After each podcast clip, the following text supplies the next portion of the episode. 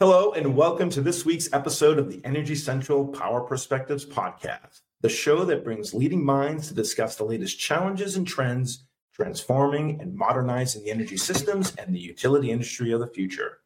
And a quick thank you to West Monroe, our sponsor of today's show. Now, let's talk energy.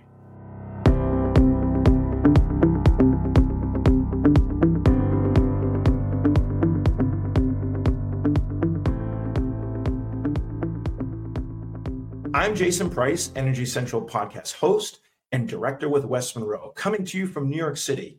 With me, as always, from Orlando, Florida, is Energy Central producer and community manager Matt Chester. Matt, we're diving into an incredibly important topic on the podcast today, and that's how the utility sector too often falls short when it comes to equity and what power providers can do, and some currently are doing, to rectify this imbalance. Matt, can you define for our listeners what exactly it is when we talk about energy equity? Of course, Jason. So, energy equity, at least as it's defined by the Department of Energy, is the recognition that certain disadvantaged communities have been historically marginalized and overburdened by pollution, underinvestment in clean energy infrastructure, and lack of access to energy efficiency in housing and transportation. Generally, it's, it's the idea that certain populations have been saddled with an overdue amount of the negative impacts of the energy industry while simultaneously not receiving their fair share of the benefits available from the advances in the energy sector. Great. Thanks for that primer, Matt. And I know that's just scratching the surface, so we're eager to plunge more into the meat of the issue with today's guest. And truly, we couldn't have gotten a better person to talk with us today when it comes to investing in equity from the utility perspective.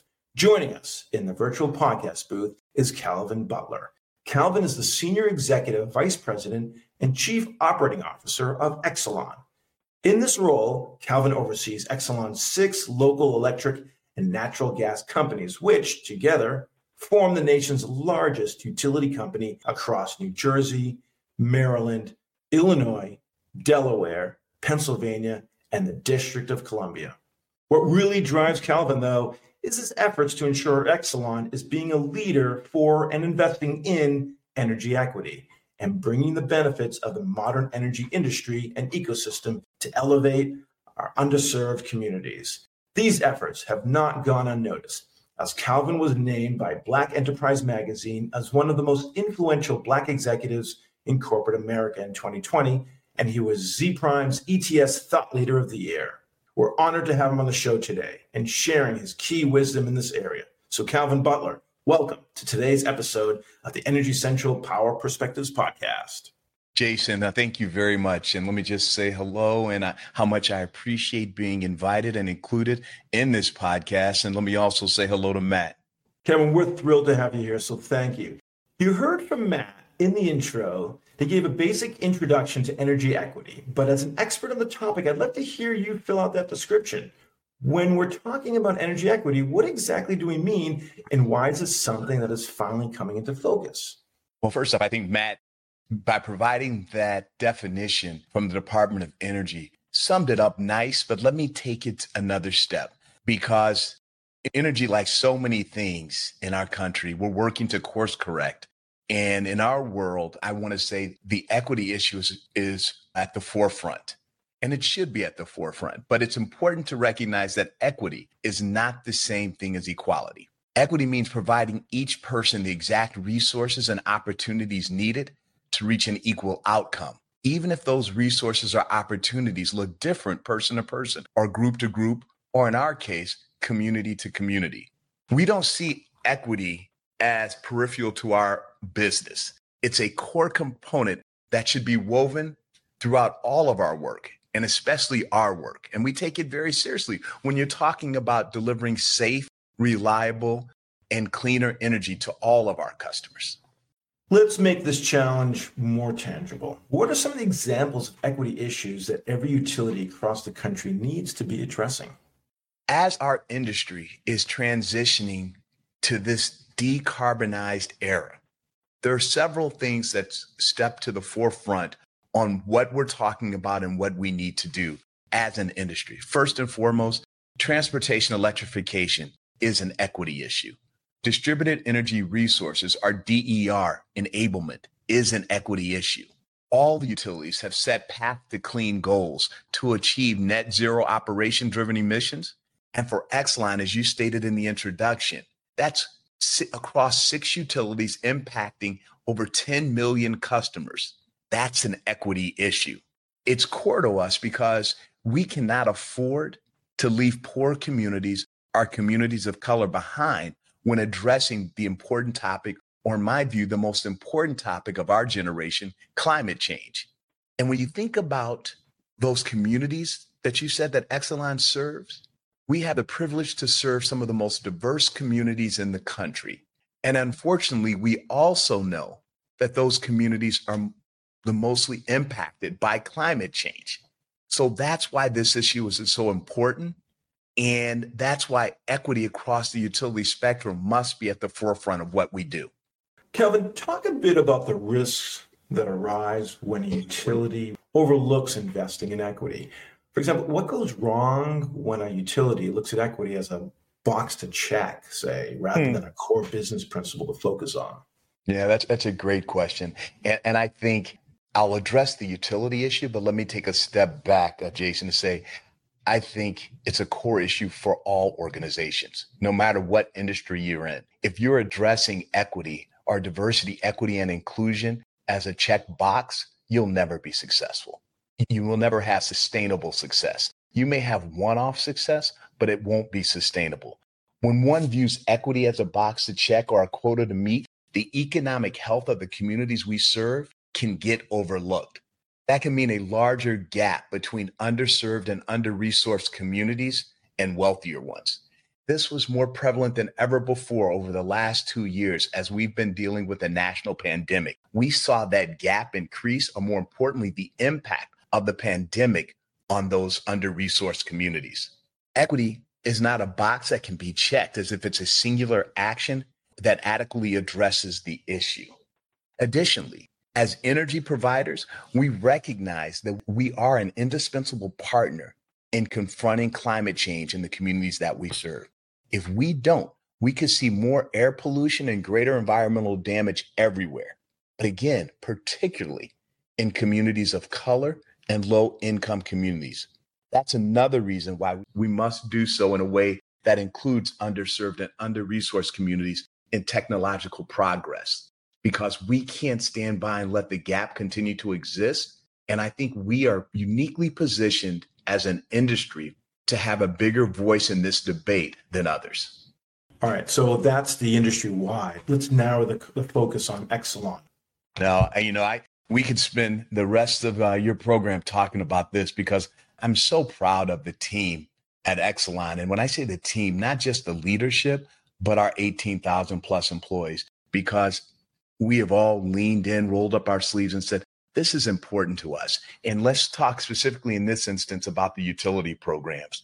One, I'll, I'll give you specific examples. Pepco, you know, Pepco installed over 1,100 KW Community Solar Facility in DC's Ward 7, which provides clean energy to the city and builds savings for low and moderate income district households. That's equity at work. In addition to that, you know, when you talk about transportation electrification, EV solutions in low and middle income areas, we're working with partners to fund electric vehicle solutions in low and middle income areas. For example, the BGE's Baltimore Gas and Electric's EV Lift program which deploys over 100 electric vehicles in the Baltimore area for ride hailing services. Because we know those who are using Lyft and other transportation companies more so in under resourced communities than others. And to have those electric vehicles there demonstrates a couple of things. One, you're valued, but two, we're going to help you clean up the air in your communities. And it provides transportation equity opportunities for those customers and also increases EV education and awareness. Another project, the Bronzeville project in Chicago on the South Side, taking a community in transition and really focused in on saying, we're going to do this pilot in Bronzeville to emphasize the use of a microgrid network. In addition to that, we're going to provide senior citizens with free rides, electric vehicle transportation for their last mile. So you may get on a bus to go somewhere, but that last mile, we're going to have an electric vehicle right there to take you home, take you grocery shopping or some other venture. But that once again goes into the impact to the community and showing how it works. Those are just some examples of what we're doing in our communities to demonstrate that you need to be involved in this transition and we're going to help you get there.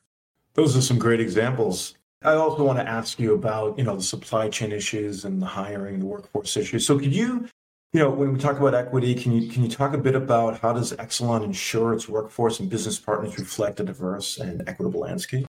Oh, absolutely. If I can also say what's key to that equity issue, and I think it, it really jumped out in the pandemic, was when you look at our service territories, our communities in which we're partners in, we know we have a lot of people in need. And again, that was highlighted over the last two years, more so than ever before. And it was not necessarily those who traditionally needed assistance. It was those who never sought assistance in the past who were struggling to pay their utility bills. And I'm so proud of the company and partnering with agencies and the like and providing up to $8 million in support and need for those communities through that pandemic response. But that's just a core component of our overall efforts. To your question on the supplier diversity, it's not just about providing dollars, it's about empowering communities, lifting them up economically. And a big part of that for us is what we've done for our supplier diversity program. Let me give you an example. Last year, we spent as Exelon Utilities 2.9 billion. That's with a B. 2.9 billion dollars with diversity certified suppliers. That figure represents a 56% growth in our total spend from 2016 to 2021. What I can tell you about that, Jason, is that was a very intentional effort. You just don't get to that number by happenstance. And we're not just hiring these qualified companies, we're investing in them. I don't believe there's any utility in the nation that can tout that number. And it's important to note this wasn't legislated for us. This was something that we saw as core to our business and our communities, and we're leading in that effort to do so. Yeah, those are impressive numbers. You know, when we were doing the research leading up to this conversation, we came across the Racial Equity Capital Fund, which which sounds really interesting and, and very much part of your, your company's philosophy and mission. What what can you share about this fund to our audience? No, thank you for asking because I'm really proud of our efforts around the Racial Equity Capital Fund because, in my view, it is the next step in what we're doing in our jurisdictions, in the communities that we serve, to economically empower them. What we've come to recognize, and this wouldn't be surprise to anyone that's listening here, is that minority businesses, although they may have great services, provide wonderful efforts and growth, and so there's a lack of access to capital. And we launched in the fall a $36 million racial equity capital fund, which will invest in minority owned businesses in our communities. And I'm, I'm pleased to tell you that applications have been coming in from all of our service areas since May. And it's great to see the diversity of businesses applying firms from in the transportation, technology, healthcare, and finance companies to food and beverage businesses and small real estate brokerages. And it wasn't necessarily firms that do business with us. These were firms based in our jurisdictions that have access to this. And I think as important, we partnered with a minority owned, woman owned investment firm to manage those funds. We brought in someone from the outside who has experience doing this, Rock Creek Investments, based in Washington, D.C. Rock Creek brings a level of expertise to ensure that this fund will exist long after those $36 million that have been invested. So let me give you kind of some of the highlights of the fund. The fund will invest in numerous businesses, as I've outlined, and loan amounts between $100,000 and $300,000 and equity investments of nearly 1 million. And it's part of our initial effort. But what was so key to this is how it originated. It started at our Pepco utility, the idea in partnership with the Washington Interfaith Network WIN group, where they said, how can we lean in deeper in DC to support minority owned businesses. And the CEO at the time of um, Pepco, Dave Velazquez, brought this to my attention. And I said, I not only like the idea, but we should take this idea across all of our utilities, across all of our jurisdictions. And what you see now is a $36 million fund that each of the utilities invested in, as well as the Exelon Foundation to set the structure up. And we've provided some tenants for Rock Creek to manage, and we step back. We are not decision makers on who we invest in. We wanted to provide that wall. What we did is set up some governing tenets on what we expect from this fund. And this fund has been set up to be an evergreen fund. It is set up to live long after that initial 36 and long after these initial investments because we see as anchor institutions, this is our opportunity to build economic wealth in our jurisdictions. And I think Rock Creek is the right choice to manage that. And they have already partnered with minority community banks, other key local financial organizations, and community organizations, and to source originations and to really get this kickstarted. And I'm excited about what it will do.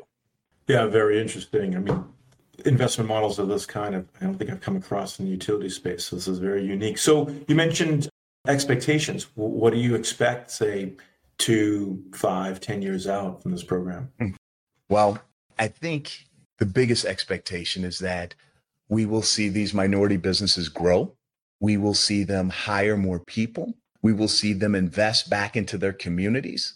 We will see other companies come to Rock Creek and say, I want to invest in that fund because not every company has the willingness or the capacity to put $36 million for their own fund, nor should they. But if a company says, Hey, I want to put a million dollars in that fund to do that, that is what this fund is set up for.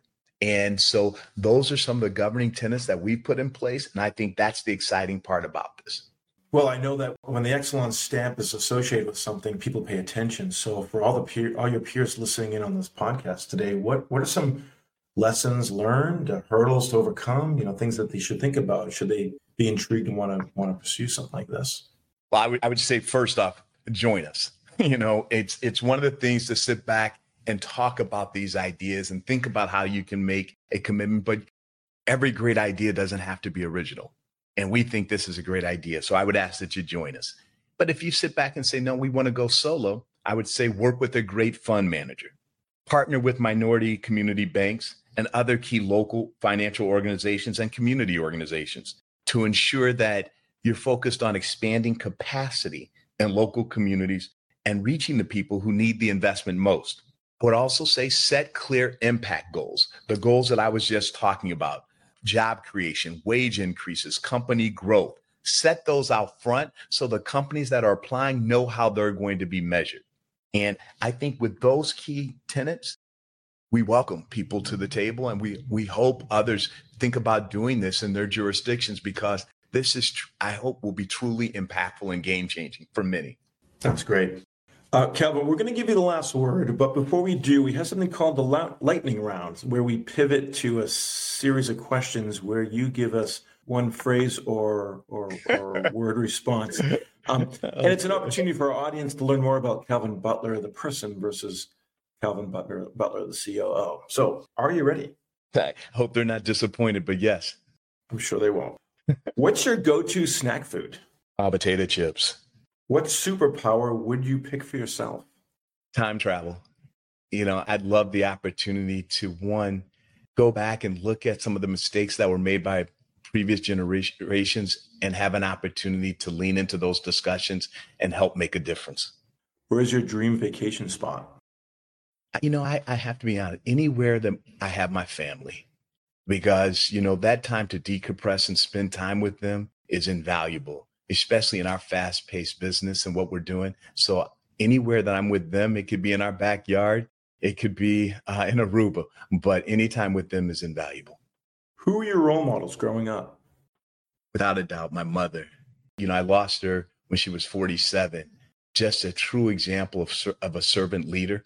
She was definitely my role model. What inspires you most? You know, I alluded to this earlier in, in the day. that, You know, I recognize what my purpose is. I have a wonderful job and I work for a wonderful company to be able to lean into the communities that we serve. But it's inspirational working with 18,000 talented men and women who show up every day to provide a core service to make a difference in people's lives. And I think that was illustrated last week in the mid Atlantic, where we had that a storm come through and you just saw people leave their homes who probably didn't have power to get power restored. You see our employees in this industry across the country for mutual assistance go into some of the most damaged areas at times of need and help people. That's inspiring. And that's a purpose driven organization and, and industry. And that's what that's what's exciting to me. Well, well done on navigating the lightning round. So thank um, you.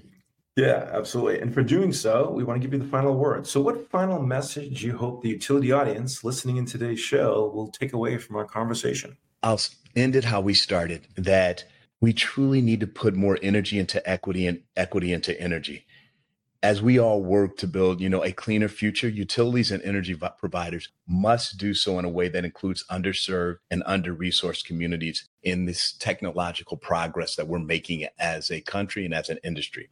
But I would just truly believe that culture change starts at the top. You can't do it from the mid-level. You can't do it. It has to be foundational in everything we do. And it starts at the top. And I'm so proud of Exelon. And it starts at the top with our CEO, Chris Crane who has empowered me to partner with him and others to make a difference in our organization and our communities. So thank you again for the platform. And, and I, I really look forward to talking to you, your audience in the future. Calvin, thank you for those important thoughts and for keeping us informed on such a critical topic in the utility industry today and for the coming years. No doubt this is an area Energy Central will continue to focus on and the community engaged in the comments section. And Calvin, we look forward to having you on the podcast in the future. But for now, thanks so much for your insights. And we look forward to you and our community members keeping these important conversations going at energycentral.com. Thank you. And you can always reach Calvin through the Energy Central platform where he welcomes your questions and comments. We also want to give a shout out of thanks to the podcast sponsors that made today's episode possible. Thanks to West Monroe, West Monroe works with the nation's largest electric, gas, and water utilities in their telecommunication, grid modernization, and digital and workforce transformations. West Monroe brings a multidisciplinary team that blends utility, operations, and technology expertise to address modernizing aging infrastructure, advisory on transportation electrification, ADMS deployments, data and analytics, and cybersecurity. And once again, I'm your host, Jason Price. Plug in and stay fully charged in the discussion by hopping into the community at energycentral.com. And we'll see you next time at the Energy Central Power Perspectives Podcast.